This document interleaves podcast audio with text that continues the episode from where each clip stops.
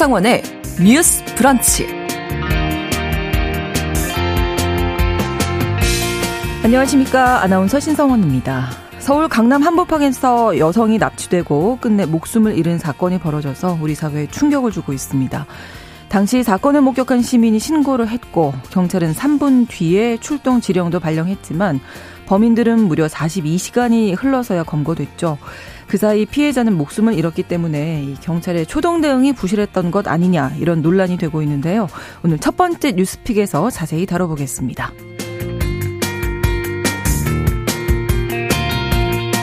나라밖 소식도 들어봅니다. 도널드 트럼프 전 미국 대통령이 조만간 법원 출석을 앞두고 있습니다. 성추문을 막기 위해서 돈을 썼다 이런 의혹을 받고 있는 건데요. 미국에서는 트럼프 전 대통령에게 후원금이 쏟아지고 지지자들이 결집하고 있다고 하는데 향후 대선까지 영향을 줄 수 있을지 더 국제 라이브에서 짚어보겠습니다. 4월 3일 월요일 신성원의 뉴스 브런치 문을 엽니다.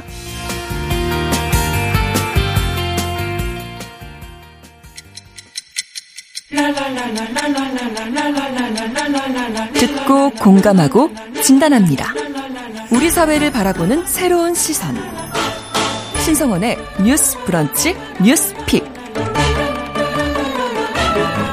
뉴스 브런치 청취자 여러분들과 함께 소통하면서 만들어갑니다. 짧은 문자 50원, 긴 문자 100원이 드는 샵 9730, 우물정 9730번으로 의견 보내주셔도 되고요. 또 라디오와 콩 앱으로도 많은 의견 보내주시기 바랍니다. 또 KBS 1라디오 모든 프로그램들 유튜브에서 함께 하실 수 있죠. 실시간 방송으로 보실 수 있습니다. KBS 1라디오 채널 구독과 좋아요, 또 댓글도 많은 참여 부탁드리겠습니다.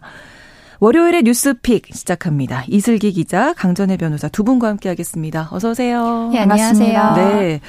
자, 첫 번째 뉴스픽. 서울 강남 한복판에서 정말 여성이 납치되는 믿기 어려운 사건이 벌어졌는데요. 지난달 29일에 발생한 사건인데 좀 정리를 해 주실까요? 이 기자님. 네, 말씀하신 것처럼 지난달 29일에 서울 강남의 한 아파트 단지 앞에서 40대 여성이 납치가 됐습니다. 네. 이후 이 여성이 살해돼서 대전의 야산에 암매장된 사건인데요. 피해자인 30대 남성 3명은 42시간 만에 체포가 됐습니다. 네. 당시에 CCTV 화면을 보면 네. 밤 11시 46분에 서울 강남구의 한 아파트 단지 앞에서 도로로 한 남성이 여성을 끌고 나오고요. 네. 이제 강제로 차에 태운 뒤에 아파트 단지에서 다른 남성이 나오면서 차를 끌고 현장을 빠져나가는 장면이 찍혔습니다. 네. 이후 차량의 행적을 보면 서울 톨게이트를 지나서 경기 용인, 평택을 거쳐 대전으로 갔고요. 경찰은 이들이 피해자를 살해한 뒤에 30일 오전 6시 전후에 대전 대청댐 인근 야산에 암매장한 것으로 보고 있습니다. 네. 지금까지 나온 조사 결과에 따르면 피해자인 30대 남성 3명 중에 1명이 피해자와 면식범 사이다. 그리고 이제 피해자가 운영했던 그 가상화폐 네. 회사에서 일을 하기도 했다라는 얘기가 나오고 있고 네. 결과적으로는 피해자의 암호화폐 재산을 노린 계획살인으로 보고 있습니다. 네. 경찰이 이들에 대해 구속영장 청구했고요. 좀 전인 11시부터 지금 구속 전 피의자 신문이라고 하죠. 영장 실질 심사가 진행 중입니다. 네. 일단 납치 후에 뭐 CCTV로 우리가 그런 장면들을 뭐 언론에서 다 공개를 해서 보기도 했는데 이 납치 후에 신고도 바로 진행이 된 거잖아요. 네, 그 CCTV를 보시면 여러 행인이 지나가는 장면이 있는데 네. 그 중에 한 분이 신고를 바로 했어요. 네. 남성 2명이 여성을 때리고 차에 태웠다라고 112에 즉시 신고를 했고 3분 뒤에 경찰이 현장에 도착을 했습니다. 그러나 네. 이미 빠져나간 상태였죠. 그렇죠. 안타깝게 피해자가 이제 목숨을 잃은 채로 네. 발견이 된 건데 납치 후에서 검거까지 말씀드린 대로 42시간이거든요. 네. 이슬기 기자님 말씀 주셨지만 조금 더 구체적으로 말씀을 드리면 이 사건 자체는 29일 날 밤 11시 46분에서 50분 사이에 있었던 것으로 보입니다. 네. CCTV상으로는 11시 46분 정도에 이제 남성들이 여성을 차에 태운 것이 나오고 그 신고가 바로 11시 49분에 들어갑니다. 그래서 그때 순찰차가 11시 53분, 한 3, 4분 정도 지난 뒤에 바로 현장에 왔지만 당시에 이미 그 차는 용의자들의 차는 떠난 뒤였고 네. 경찰이 주변 CCTV와 관저센터 영상 등으로 차량 번호를 추정을 했고 그러면서 30일 새벽 0시 52분 1시간 정도 뒤에 그때 차량 번호를 최종 특정을 했습니다. 그리고 바로 이 해당 차량을 수배를 했는데요. 네.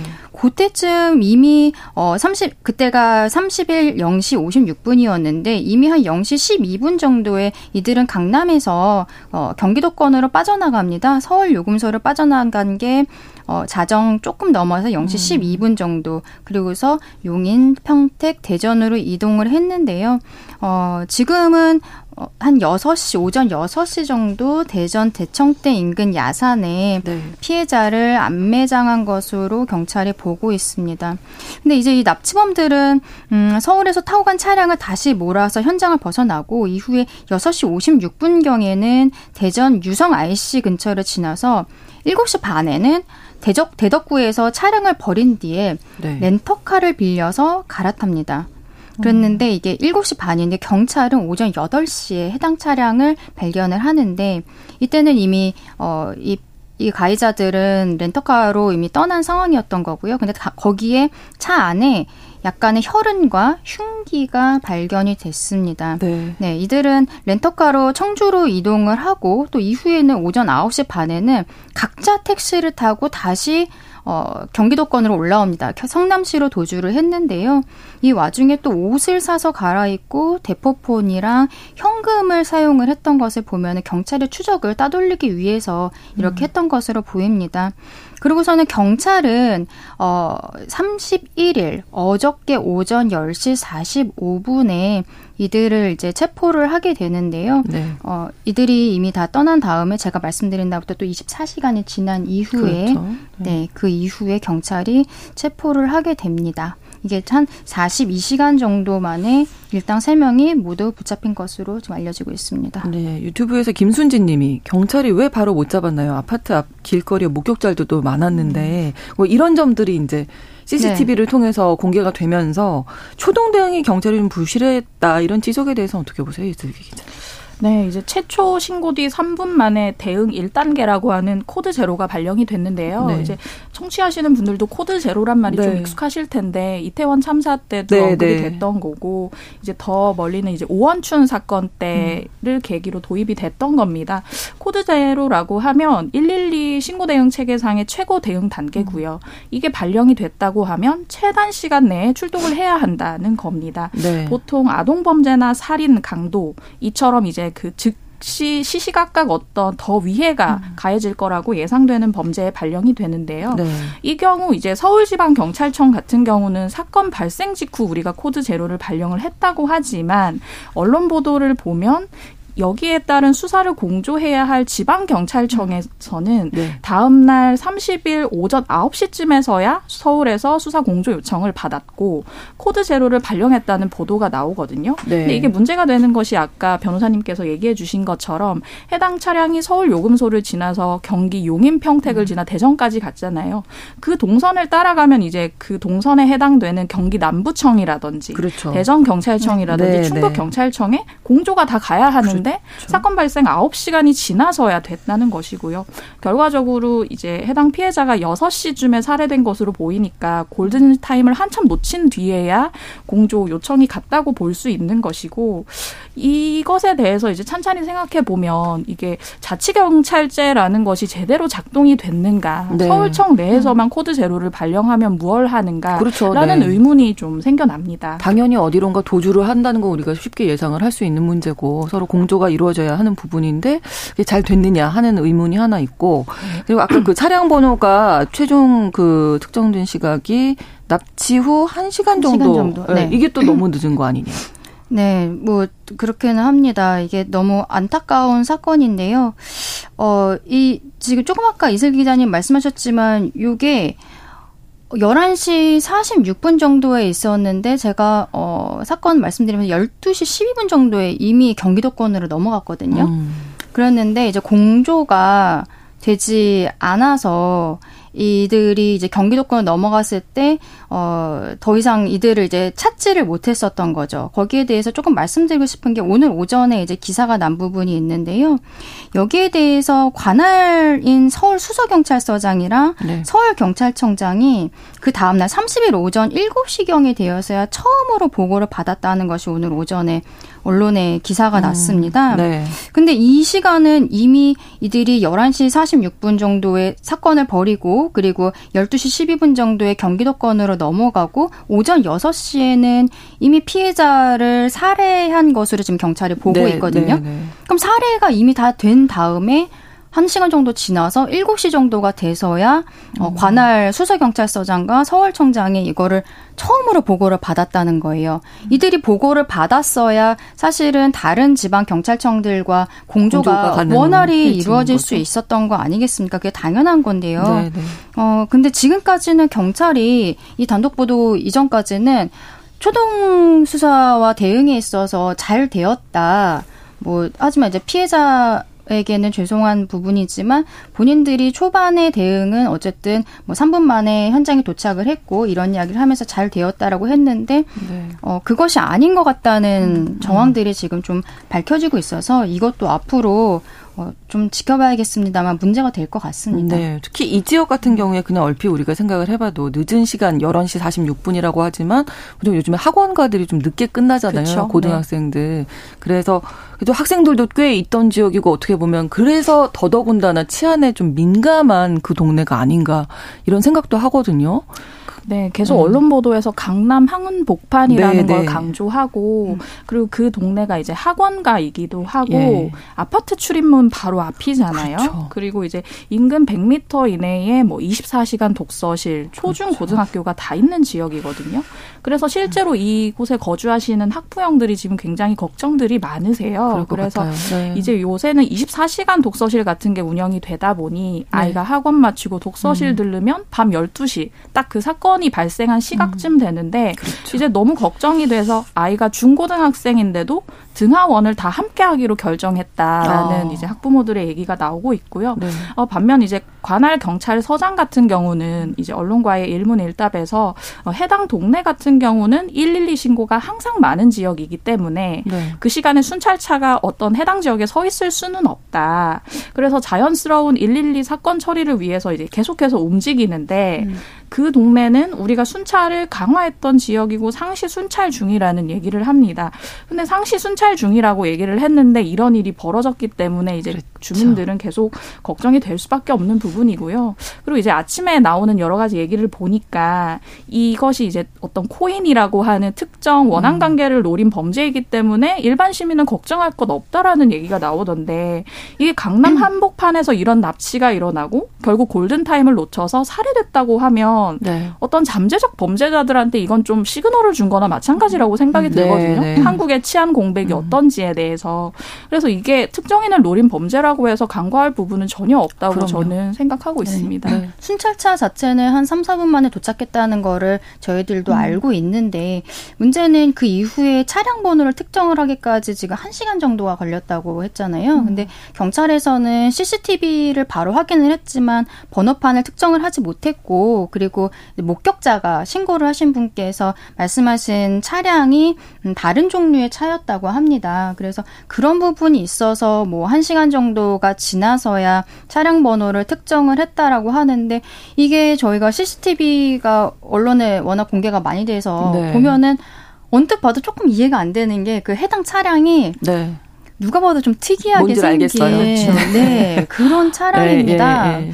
그렇기 때문에 CCTV가 강남에 한 개만 있는 것이 그럼요. 아니고 그렇긴 한데 이게 1시간이 지나서야 차량을 특정을 했다는 것. 이미 이들은 한 15분, 20분 정도가 지난 이후에 이미 경기도권으로 넘어갔는데 서울에서 이거 차량 번호 자체를 1시간 동안 특정 못했다는 것은 순찰차 3, 4분 안에 갔다고 해서 초동 수사를 잘했다라고 말을 할 수 있는 부분이 전혀 아니다. 저는 좀 그렇게 생각을 합니다. 네, 청취자 1982번 쓰시는 분도 비슷한 말씀 남겨주셔서요. 경찰이 차량 번호 알아내서 수배 조치 내리기까지 1시간 넘게 소요가 된 거면 시간을 벌어준 게 아니냐.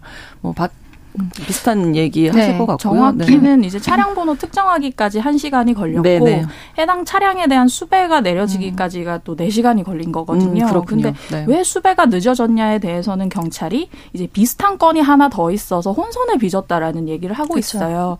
근데 정확히 피해자의 살해 시점까지는 저희가 알 수 없지만 이제 6시라고 하는 건 아마 안매장된 시기를 말하니까요. 그 사이에 어떤 일이 일어났다고 하면 만약에 차량 번호 특정과 수배가 즉각 일어났다면 태어났다면 또한 그 해당 차량은 음주운전 차량이기도 해서 네네네. 수배가 좀 더 용이한 면이 있지 않았을까 싶은 게 있거든요. 네. 그런 점에서 좀 아쉬움이 많이 남습니다. 네. 청취자 김노진님께서 강남 한복판 주택가에서 어떻게 납치범죄가 버젓이 일어날 수 있는지 경찰의 치안 대책에 대해서 정말 신뢰가 가지 않는다고 말씀해 주셨습니다. 아무래도 좀 계획 범죄의 가능성은 좀 높아 보이기는 해요. 요즘 이런저런 이야기 나오는 거 보면 어떻겠습니까? 네, 지금 체포된 피의자들은 3명인데요. 이 3명이 또 얘기가 약간씩 다르기는 합니다. 근데 경찰이 지금까지 조사한 것을 중간 수사 결과를 밝힌 게 있는데 경찰에서는 법률사무소 직원이었던 지금 주범으로 보이는 이모 씨, 그리고 주류업체 직원인 황모 씨, 그리고 무직인 연모 씨 이렇게 3명이 사전에 범행을 계획해서 한 두세 달 전부터 피해자를 미행을 하다가 이날 범행을 실행했다 이렇게 보고 있습니다. 경찰에서는 이 씨가 그 피해자를 지목을 해서 황 씨에게 납치 사례를 제안을 했고 황 씨는 이를 연 씨에게 제안해 함께 범행을 했다고 하는데요. 이 범행을 사주한 배우 공범과 지금 청부살인 여부도 수사 중이라는 이야기들이 계속 언론에 나오고 있습니다. 네.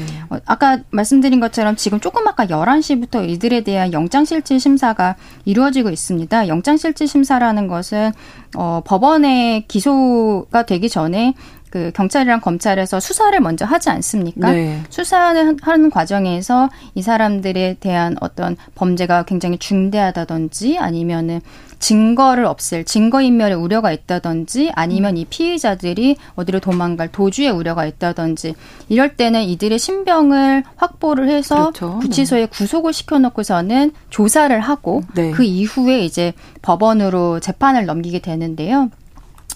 제 생각에는 이들이 3명이 지금 누구는 계획된 범죄다라고 하고 누구는 그렇지 않다라고 얘기를 하고 3명이 얘기가 지금 각각 다른 부분들이 있습니다. 그리고 어쨌든 이제 법원에서 뭐 결정 그 보고서는 서류를 보고서는 결정을 하겠지만 그 이 씨 말고 나머지 2명은 면식범도 아니라고 지금 알려지고 있거든요. 피해자와 아는 사이가 아니고 아닌데 이 씨 같은 경우에는 피해자와 예전에 같이 일을 했었다라는 뭐 이러한 지인의 그 말이 언론에 보도가 되기도 했는데요. 이런 것들을 보면은 진술이 불일치한다는 것, 이런 것들도 사실은 구속을 할 때 실질적으로는 조금 사유가 될 가능성이 높습니다. 네, 그리고 이들 말고 또 다른 공범이 있을 수 있다라는 얘기들이 지금 계속 나오고 있거든요. CKD라는 아이디 쓰시는 청취자께서도 추가 공범이 있을 수 있지 않냐 지금 질문을 주셨거든요. 이게 지금 코인에 대한 문제라는 것이 어느 정도 밝혀지고 있어요. 이 피해자의 남편과 피해자의 남동생이 이렇게 3명이 같이 코인 관련 회사를 운영을 했던 것으로 보입니다. 그래서 투자자들로부터 이제 금원을 받아서 투자를 하다가 이게 좀 문제가 있었던 것 같은데 이 주범으로 보이는 이 씨, 법률사무소에 근무를 했었던 이 씨 같은 경우에는 사람들로부터 돈을 투자를 받아서 이 피해자 가족이 운영을 하고 있었던 이 코인 회사에다가 투자를 했었던 것으로 보입니다. 네, 이런 부분들도 있고요. 해서 저는 개인적으로는 이들이 오늘 영장실질심사에서는 구속 가능성은 좀 높지 않을까. 그리고 왜냐하면 공범에 대한 것들도 어쨌든 진술을 받아내야 되는 부분들이 있거든요. 이들에 대한 휴대폰이라든지 이런 것들을 압수해서 볼 수 있겠지만 우리가 이 사실관계를 아까 말씀을 드릴 때 이미 대포폰을 쓰고 있고 현금을 쓰고 있고 뭐 이런 상황들이 있지 않았습니까? 그러면은 결국에는 피의자들이 스스로 진술하는 내용들이 어느 정도 필요할 수 있는데요. 그런 것들을 보면은 공범 얘기가 계속 나오는 게 아무리 상식적으로 생각을 해봐도 이렇게 강남 한복판에서 대범한 범죄를 저지르기 위해서는 뭔가 타임 리밋 그러니까 어떤 날짜 제한이 있어서 빨리 저질러야 하는 그런 상황이 있었던 게 아닌가. 그날 네, 그날 꼭 해결을 해야 하는 상황이었지 않나 싶고, 그리고 이제 주범으로 보이는 이 씨 같은 경우는 체포가 이제 강남에 있는 한 성형외과 사무실에서 됐는데, 이제 이 피해자를 지금 이제 조사를 해보니까 수면제 성분이 검출이 되기도 했잖아요. 아마 그 성형외과에서 조달을 받지 않았나라는 의혹도 계속 나오면서 공범이 이 세 사람뿐만 아니라 더 있지 않을까라는 심증이 계속해서 가고 있습니다. 네. 첫 번째 뉴스픽, 강남 한복판에서 있었던 납치 살해 사건, 이 사건에 관련해서 이야기 나눠봤습니다. 다음 두 번째 뉴스픽으로 넘어가 볼 텐데요. 또 한 가지 안타까운 소식이 있었습니다. 한 군인 아파트에서 여성 부사관이 스스로 목숨을 끊은 사건이었는데, 이 고인이 성폭행 피해로 고통을 받고 있었던 걸로 보인다고요.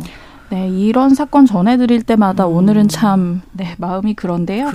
지난달 26일 아침에 충남 계룡의 한 군인 아파트에서 40대 여성 부사관 A씨가 숨진 채 발견이 됐습니다.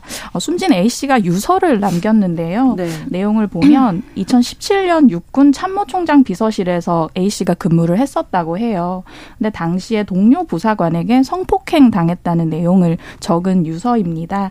언론 보도에 나온 또 다른 제보자 말에 따르면 이 사고가 난 아파트 단지가 그 숨진 A씨가 가해자로 지목했던 과거 동료 군인이 거주했던 곳이다라는 얘기도 전했습니다. 그렇군요. 근데 고 이해람 중사 사망 사건 있었기 때문에 뭐 그 이후에 재발 방지 대책을 마련한다 여러 가지 얘기가 정말 많았잖아요. 그렇죠. 비슷한 사건이 계속 일어나고 있네요. 예, 그렇습니다. 지금 군대 내 성폭력 사건을 생각을 해보면은 많은 우리 청취자분들께서 고 이해람 중사 사건을 생각을 하실 텐데요. 네. 이해람 중사 사건 때 군사법원법이 개정이 됩니다. 지금 그게 요 사건에서도 좀 이슈가 되는 부분이 있는데 그거를 하나 조금 말씀을 드릴게요. 네.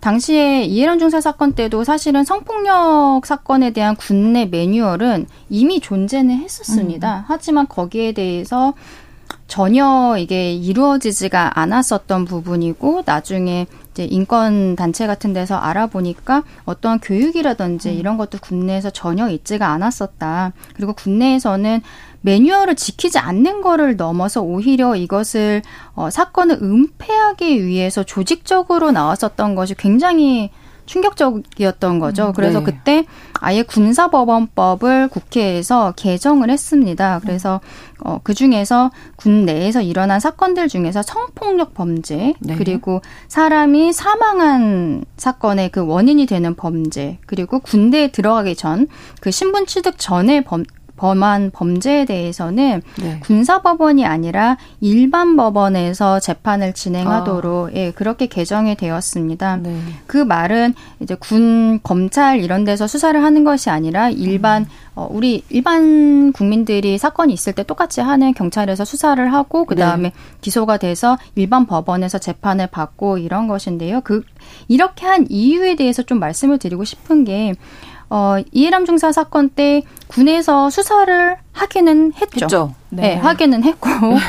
근데 그 과정에서 모든 것이 다 은폐가 됐고 있던 자료가 없어지고 유족들이 언급했었던 내용들이 모두가 다 임의로 삭제가 되고 이런 것들을 봤기 때문에 국민들께서 여기에 대한 공분이 있었고 군 내에서의 수사와 재판 과정에 대해서 좀 믿기가 어렵다. 그렇죠. 이러한 의견이 있었기 때문에 당시에 군사법원법을 개정을 할 때는 사실은 군사법원 자체를 이제 이런 범죄가 아니라 전시가 아닌 일반 때는 아까 말씀드린 세 가지 범죄뿐만이 아니라 다른 범죄에 대해서도 일반 법원에서 재판이 진행될 수 있도록 그렇게 하자는 이야기들도 나왔습니다. 하지만 이제 군 쪽에서 거기에 대해서 굉장히 부당하다는 의견이 있었고 그러면서 아까 제가 말씀드린 것처럼 성폭력 범죄 그리고 사람이 사망한 사건의 그 원인이 되는 범죄 그리고 군 신분 취득 전에 범한 범죄 이렇게 세 가지에 대해서만 군사법원이 아닌 일반 법원에서 하게 된 건데요. 네. 이게 이해람 중사 때 사건 때 개정이 되다 보니까 2021년 9월경에 개정이 되었습니다. 네, 여기까지 얘기 듣고 저희 잠시 후에 이야기 이어가겠습니다. 뉴스 브런치 1부 마치고요. 2부에서 뉴스픽 이어갑니다. 11시 30분부터 일부 지역에서 해당 지역 방송 보내드리겠습니다.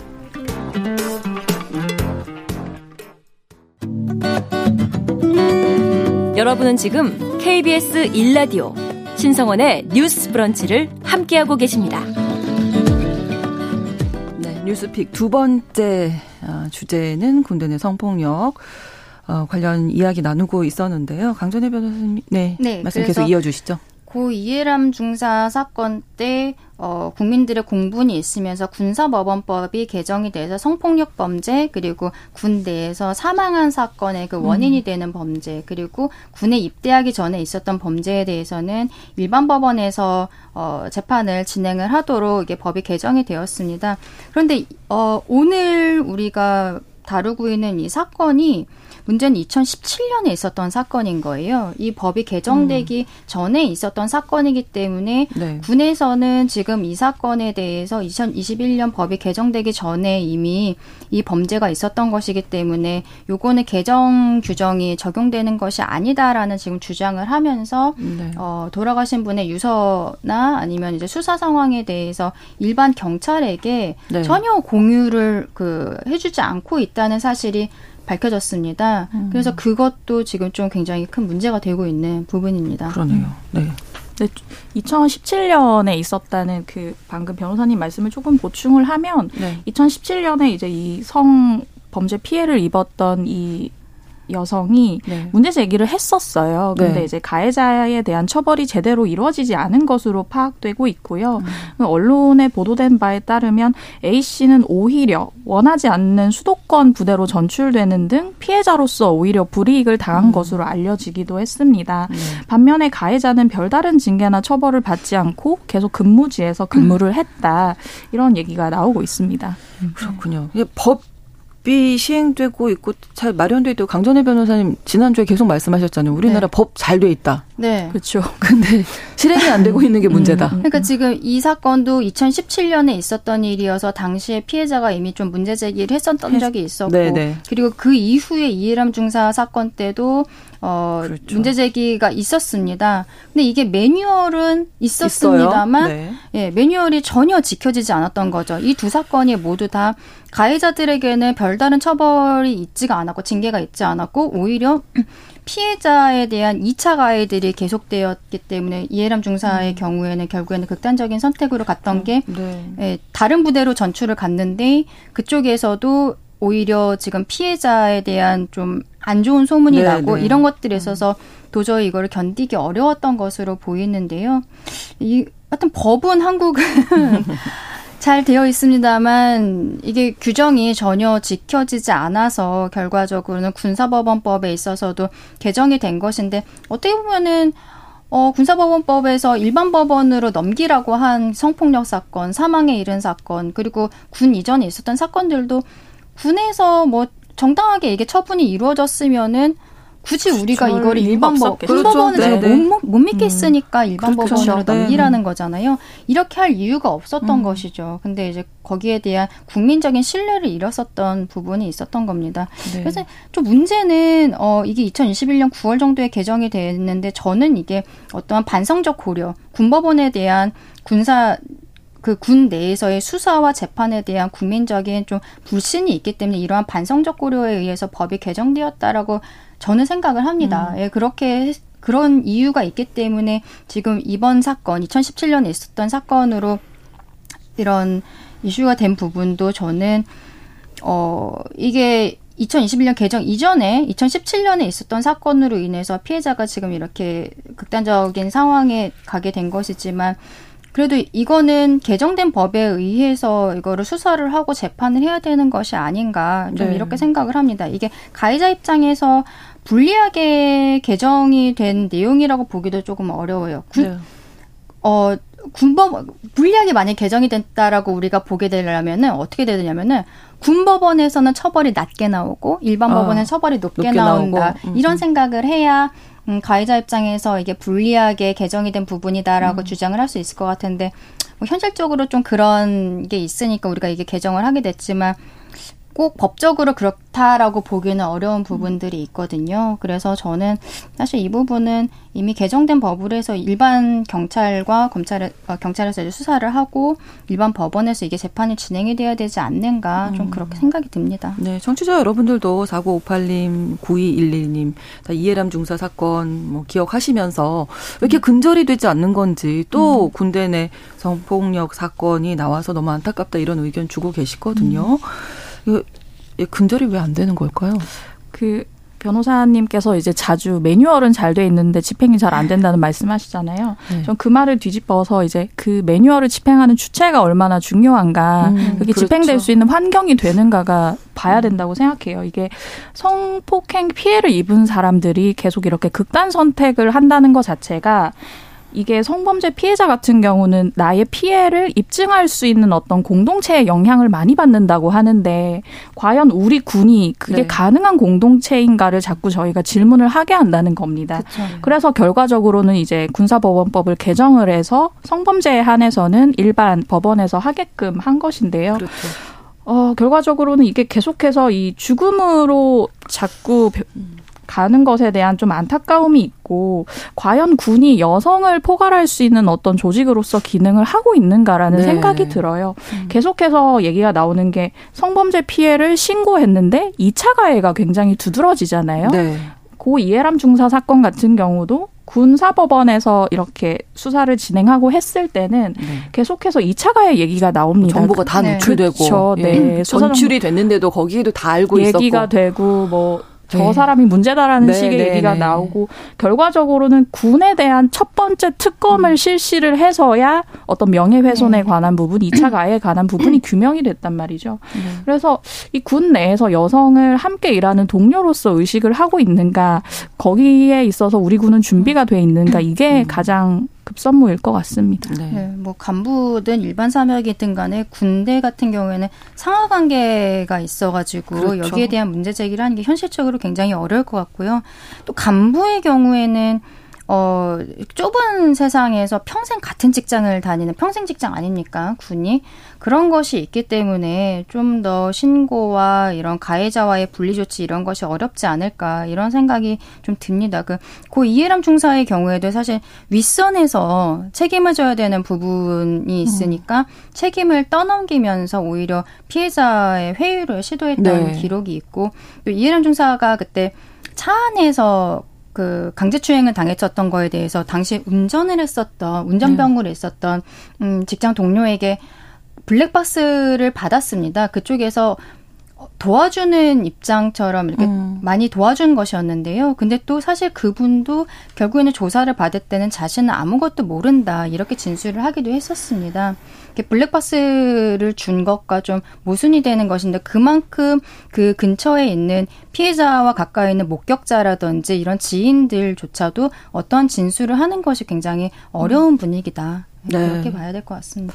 유튜브로 DK님, 경찰과 군이 수사 주체를 놓고 갈등을 빚는다는 게 제대로 된 체계인가요? 정말 수사도 안 되고 예방도 안 돼서 안타깝다 이렇게 말씀해 주셨고요. 백정민님, 사람이 죽어야만 규정을 지키는 척하는 건가요? 이렇게 좀 분노하고 계십니다.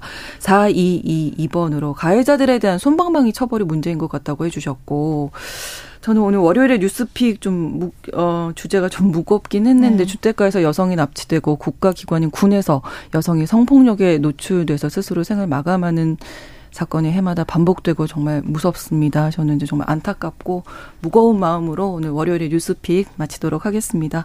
이슬기 기자, 강전애 변호사 두 분과 함께했습니다. 고맙습니다. 예, 감사합니다. 신성원의 뉴스 브런치는 여러분과 함께합니다. 짧은 문자 50원, 긴 문자 100원이들은 샵 9730. 무료인 콩앱과 일라디오 유튜브를 통해 참여해주세요.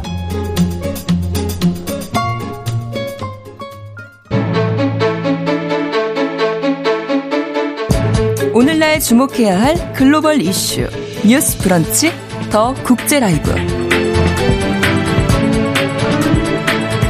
놓치면 안 될 나라 밖 소식 전해드립니다. 더 국제 라이브 조윤주 외신캐스터와 함께하겠습니다. 어서 오세요. 네, 안녕하세요. 네. 도널드 트럼프 전 대통령이 미국 역사상 처음으로 형사 기소되는 불명예를 안게 됐습니다. 자, 먼저 어떤 혐의로 기소가 된 건지 정리해 주실까요? 네. 뉴욕 맨하튼 대배심이 현지 시각으로 지난 30일인데요. 전직 성인 배우에게 성추문, 입막음을 위해서 돈을 지급한 의혹과 관련해서 트럼프 전 대통령의 기소를 결정했다고 미국 언론들이 일제히 보도했습니다. 말씀하신 것처럼 전 현직 미국 대통령이 이렇게 형사 기소된 것, 뭐 탄핵 이런 건 있었는데 그렇죠. 형사 기소된 것은 처음입니다. 처음이죠. 네. 일단 트럼프 전 대통령은 2024년 내년이죠. 미국 대선 출마를 선언한 상황에서 기소가 됐기 때문에 미국 역사상 그 기소 상태로 대통령 후보에 나서는 첫 번째 인물 또 이런 기록도 갖게 됐습니다. 네. 맨해튼 대배심이 30일 오후에 소집이 됐고 대배심은 23명으로 구성이 되어 있고요. 이 중에서 12명이 찬성을 해야지 기소가 결정이 되는데 기소가 결정이 됐으니까 12명 이상 찬성을 한 건데요. 지금 현재로서는 몇 명의 찬성했는지는 공개가 되지 않았고 재판이 진행이 되면은 얼마나 많은 사람이 찬성을 했는지가 공개가 된다고 합니다. 네. 구체적으로 어떤 부분이 문제가 되는 건가요? 지금 공소장이 공개가 되지 않았기 때문에 구체적인 내용은 아직 정확히 모릅니다만 그러나 보도가 이미 다 나왔기 때문에 지난 5년 동안 트럼프 전 대통령 조사했었던 맨하튼 지방검찰청은 2016년 대선을 앞두고 트럼프 전 대통령이 전직 성인 배우와 성관계 폭로를 막기 위해서 $130,000,000, 우리 돈으로 1억 7천만 원 정도 지급한 의혹에 초점이 맞춰졌습니다. 이 여배우는 스토미 데니얼스, 언론에 다 공개가 됐습니다. 얼굴도 다 나왔고 왜냐하면은 이 여배우가 언론과 접촉을 해서 이제 공개하겠다라고 말을 한 겁니다. 그래서 이 소문을 들은 트럼프 전 대통령이 당시 자신의 개인 변호사였던 마이클 코언에게 데니얼스에게 가서 침묵을 지키는 대가로 이 돈을 줘라 이렇게 얘기를 한 겁니다. 그런데 이 과정에서 트럼프 전 대통령의 가족 기업인 트럼프 그룹을 통해서 코언에게 $130,000를 변제하면서 회사 내부 문건에 법률 자문 비용 이렇게 기재를 한 겁니다. 그래서 기업의 공적인 문서를 조작을 한 거죠. 그래서 이걸 법률로 금지하고 있는 뉴욕주의 법률을 위반했다는 혐의를 받게 되는 겁니다.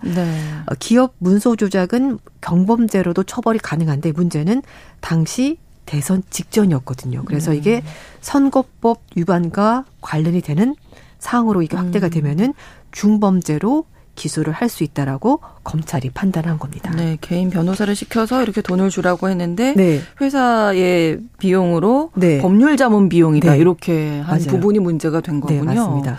자, 기소 결정이 트럼프 전 대통령 측에도 전달이 됐을 텐데 그러면 앞으로는 어떻게 되는 건가요? 네. 맨하튼 검사장실은 트럼프 전 대통령의 변호인에게 기소 사실을 알렸다라고 밝혔고요. 트럼프 전 대통령 변호인인 주 타코피나 변호사도 통보받았다라고 얘기를 했습니다. 그래서 미국 언론에서는 현지 시각으로 4일 뉴욕 맨하튼 지검에 트럼프 전 대통령이 출석을 할 것이고 거기서 기소 인정 여부를 인정할 건지 말 건지를 진행하는 절차 진행이 되고 공소 사실을 인정하는 여부에 대해서 답변이 진행이 된다고 합니다. 보통 기소된 피고인은 검찰청에서 지문 채취하고 범인 식별 위해서 얼굴 사진, 일명 머그샷 아시죠? 영화에 많이 나오잖아요. 이렇게 눈금 표시돼 있고 그걸 찍게 되고 앞모습, 옆모습 이렇게 찍는 거. 수갑도 차게 되는데 일단 트럼프 전 대통령 변호인단과 지방 검사들이 협상을 통해서 수갑은 채우지 않기로 그렇게 합의를 했다고 하고요. 그래서 이제 뭐 그전에는 뭐 수갑을 채울 거고 말고 사진 찍냐 했는데 이 부분은 안 하기로 이제 전직 대통령에 대한 뭐 예우 이 정도 차원에서 안 하기로 결정을 했다고 하니까 뭐 어쨌든 변호인 측에서는 무죄를 주장할 거다. 모든 혐의를 이제 부정하는 상황입니다. 어쨌든 전직 대통령이 검찰에 출석하는 것을 앞두고 뉴욕에서는 지금 긴장감이 놀고 있는데요. 당사자인 트럼프 전 대통령 물론이고 뭐 검찰관, 배심원, 지방 검사들 모두 신변에 대한 위협 가능성이 있어서 만반의 준비를 하고 있어서 지금 또 시위도 있을 것으로 보이거든요. 그래서 뭐 대규모 인력, 병력도 좀 배치가 되고 경기도 대폭 강화됐다고 합니다. 자, 이 사건이 2016년 대선 전에 벌어진 사건이라고 했는데 5년 전 사건에 대해서 검찰이 왜 지금 기소를 하는 건가요? 네. 좀 궁금하실 것 같아서 좀 찾아봤는데요. 이게 2016년 10월 달에 있었던 사건인데 2018년 1월 달에 월스트리트저널이 트럼프 전 대통령이 대선 직전인 2016년 10월 달에 이 그 소위 말하는 성인 배우와 성관계했다고 주장하는 이 전직 배우의 그 폭로 사실을 막기 위해서 합의금을 전했다라고 이제 보도를 하면서 이 사건이 시작이 된 건데요. 보도가 2018년 2월. 네. 그런데 이 보도가 나오고 나서 트럼프 전 대통령 아, 나는 그런 사람과 불륜, 뭐 성관계 맺은 적 없다라면서 강력히 부인했습니다. 네. 그런데 이 보도가 나오고 나서 그 다음 달 2월 달에 트럼프 전 대통령이 말씀드린 그 개인 변호사 마이클 코언을 동원해서 이제 돈을 지불했다. 라고 얘기를 한 겁니다. 아무 일이 없었으면 돈을 지불할 일이 없었을 텐데요. 그런데 이제 이게 지불했다는 얘기가 나왔고 말씀인 것처럼 처음에는 이 트럼프 그룹이나 트럼프 선거 캠프로부터 지시를 받은 것이 아니다. 이제 개인적으로 지불한 거다라고 얘기를 했고 트럼프 전 대통령도 자신이 지불한 금액은 상환하지 않았다. 이렇게 해명을 한 겁니다. 그런데 이 코언 변호사가 자신의 혐의를 인정을 하면서 이 사건의 전모가 드러나게 되는 거네요. 네. 8월 달인데요. 코언 씨가 맨하튼 연방법원에 가서 선거자금 위반 등에 대해서 유죄를 인정했습니다. 보통 이제 플리바게닝이라고 해서 범죄 사실을 인정하게 되면 그 죄가 좀 깎이잖아요. 그렇죠. 그걸 하면서 코언 변호사가 트럼프 전 대통령이 선거에 영향을 미치는 목적을 위해서 여성들에게 돈을 지불하도록 지시했고 자신이 그걸 따랐다라고 말하면서 해당 금액을 트럼프 전 대통령이 보존을 해줬다. 그러니까 네가 먼저 돈을 내고 그걸 내가 줄게 라고 한 거죠. 그래서 보존해줬다라고 했고요. 그래서 이 코언 변호사는 유죄를 인정하고 나서 1년 이상 복역했는데 당시 연방검찰은 이 코언 씨는 기소를 하면서도 트럼프 전 대통령은 기소하지 않았습니다. 네. 그러면 이 맨하튼지검의 조사는 어떻게 시작된 건가요? 네. 그 다음에 2019년에 맨하탄 지검을 이끌었던 사이러스 벤슨 전 지검장이 트럼프 그룹에 대한 조사를 벌이면서 이게 사건이 더 확대가 된 겁니다. 트럼프 그룹이 코언 씨에게 돈을 변제해주는 과정에서 앞에 말씀드렸던 회계장부, 그러니까 기업의 문서를 조작했다는 거죠. 개인 돈이 아니라 법률 자문 비용. 이렇게 쓴 거죠. 그래서 이 전 지검장은 사임하고 나서 그 다음 지검장 브래그가 이 사건을 맡아서 계속 조사를 했고 이제 뭐 여러 차례 이 코언 변호사가 법원에 그러니까 지검에 출석을 해서 증언을 한 거죠. 그러면서 사건이 점점 더 구체적으로 뭐가 문제인지가 드러나게 됐고 그래서 브래그 지검장이 올해 1월 달에 대배심을 구성해서 이 데니얼 씨에게 지급한 돈과 관련해서 트럼프 전 대통령을 기소할 충분한 증거가 있는지 조사를 계속 해봤고요. 결국 30일 날 대배심이 구성이 됐고 과반 이상이 기소가 맞다라고 판단하면서 트럼프 대통령이 기소가 된 겁니다. 좀 긴 이야기긴 합니다만 요약하자면 그래도 정리가 좀 된 것 같아요. 근데 트럼프 전 대통령이 자신 이제 기소 결정됐다. 이 소식 듣고 가만히 있지 않았을 것 같은. 그 정치인들이 많이 하는 거죠. 정치적 탄압이다. 이건 마녀 사냥이다. 그래서 트럼프 전 대통령 당연히 그렇게 얘기를 했습니다. 잘못한 거 자신 하나도 없다. 이거는 역사상 최대 수준의 정치적인 박해. 그러니까 자신이 피해자인 겁니다. 박해이고 선거 개입을 이제 거짓으로 주장하는 거다라고 말하면서 얘기를 했고요. 트럼프 전 대통령 측은 집권 민주당이 굉장히 급한 것 같다. 나를 잡기 위해서 거짓말을 하고 있다라고 얘기를 하고 있고요. 민주당이 자신들도 상상할 수 없는 짓을 지금 하고 있고 무고한 사람을 선거 개입 혐의로 기소를 한 거다. 이건 사실 이제 그 범죄 혐의인데 그게 아니라 선거에 개입한 거다. 이런 식으로 이제 말을 바꾸는 겁니다. 그리고 자신에 대한 기소가 오히려 조 바이든 대통령에게 엄청난 역효과를 가져오게 될 거다라고 주장을 하고 있습니다. 트럼프 전 대통령의 주장이었고 미국 정계의 반응은 어떻습니까? 일단 이제 공화당 쪽도 같이 얘기를 하고 있는데요. 케빈 맥카시 하원의장은 인터넷 통해서 이게 이제 지검장이 트럼프 전 대통령이 맞서서 사법제도를 무기한 거다. 이거 정치 탄압하려고 법을 악용한 거다라고 얘기를 하면서 이건 사실 권력 남용에 해당하는 거다라고 얘기를 하고 있고요. 그리고 트럼프 전 대통령 지지했었던 짐 조던 하원의원 역시 너무 터무니없다. 이렇게 얘기를 하고 있습니다. 그리고 톰 틸리스 상원의원 역시 브래그 지검장이 폭력 범죄자들을 풀어주는 것으로 악명이 높은 사람이다라고 얘기를 하면서 전직 대통령에 대한 정치적인 기소에만 집중하고 있다. 그러니까 공화당 측은 이걸 정치 쟁점화 계속 하고 있습니다. 그리고 윌리엄 바 전 법무장관도 다른 사람이라면 기소하지 않았을 사건을 들고 나온 것은 결국 검찰권의 남용이다. 가증스럽다라면서 아주 강력하게 비판을 하고 있습니다. 네. 바이든 대통령은 이번 기소에 대해서 말을 아꼈다고 하던데 네. 그럼 민주당 의원들 반응은 어떻습니까? 일단 민주당은 환영하는 분위기입니다. 낸시 펠로시 하원의장이 이제 전 하원의장인데요. 대배심이 사실과 법에 따라서 판단을 한 거다. 그리고 여기를 말하는 것이 아무도 법 위에 있지 않고 모든 사람이 무죄를 입증하기 위해서는 재판을 받을 권리가 있지 않냐. 억울하면은 재판 받아라. 그렇죠. 법정에 나와서 얘기를 해라. 라고 하는 겁니다. 네. 척 슈머 민주당 상원 원내대표도 트럼프 전 대통령도 모든 미국인과 마찬가지로 법 적용을 받는다라고 말하면서 뭐 이 사건이 외부적인 영향력, 협박, 간섭이 없애야 되는 거 아니냐. 정정당당하게 법원에 출석해서 자신 입장을 밝혀라. 이렇게 얘기를 하는 겁니다. 네. 근데 이번 기소 때문에 트럼프 전 대통령 지지자들이 직결 하고 네. 있다고요. 뭐 실제로 여론조사 지지율도 올라가고 있다고 하는데 이게 뭐 동정표가 몰렸다고 봐야 되는 건가요? 네, 맞습니다. 야후뉴스가 여론조사 업체인 YouGov와 공동으로 여론조사 해봤는데요. 공화당 대선 주자 경선이 오늘 실시됩니다. 네. 누구를 찍겠습니까? 라고 물어봤습니다. 그랬더니 52%가 나는 트럼프 전 대통령을 찍겠습니다. 라고 대답했고요. 네. 2위인 론 디샌티스, 플로리다 주지사는 21%. 그러니까 2배 이상. 차이가 많이 나네요. 그러니까 이건 사실 좀 따라가기 힘든 지지율 격차라고 볼 수가 있을 것 같고요. 특히 트럼프 전 대통령은 디샌티스 주지사와 가상 양자 대결에서 57% 대 31%, 26%포인트나 앞서고 있고 트럼프 전 대통령이 지난 2월 달 조사에서 디센티스 주지사에게 4%포인트 뒤진 조사도 있었거든요. 아, 그런 것만 보더라도 굉장히 표를 많이 모으고 있다라고 볼 수가 있을 것 같습니다. 그러네요.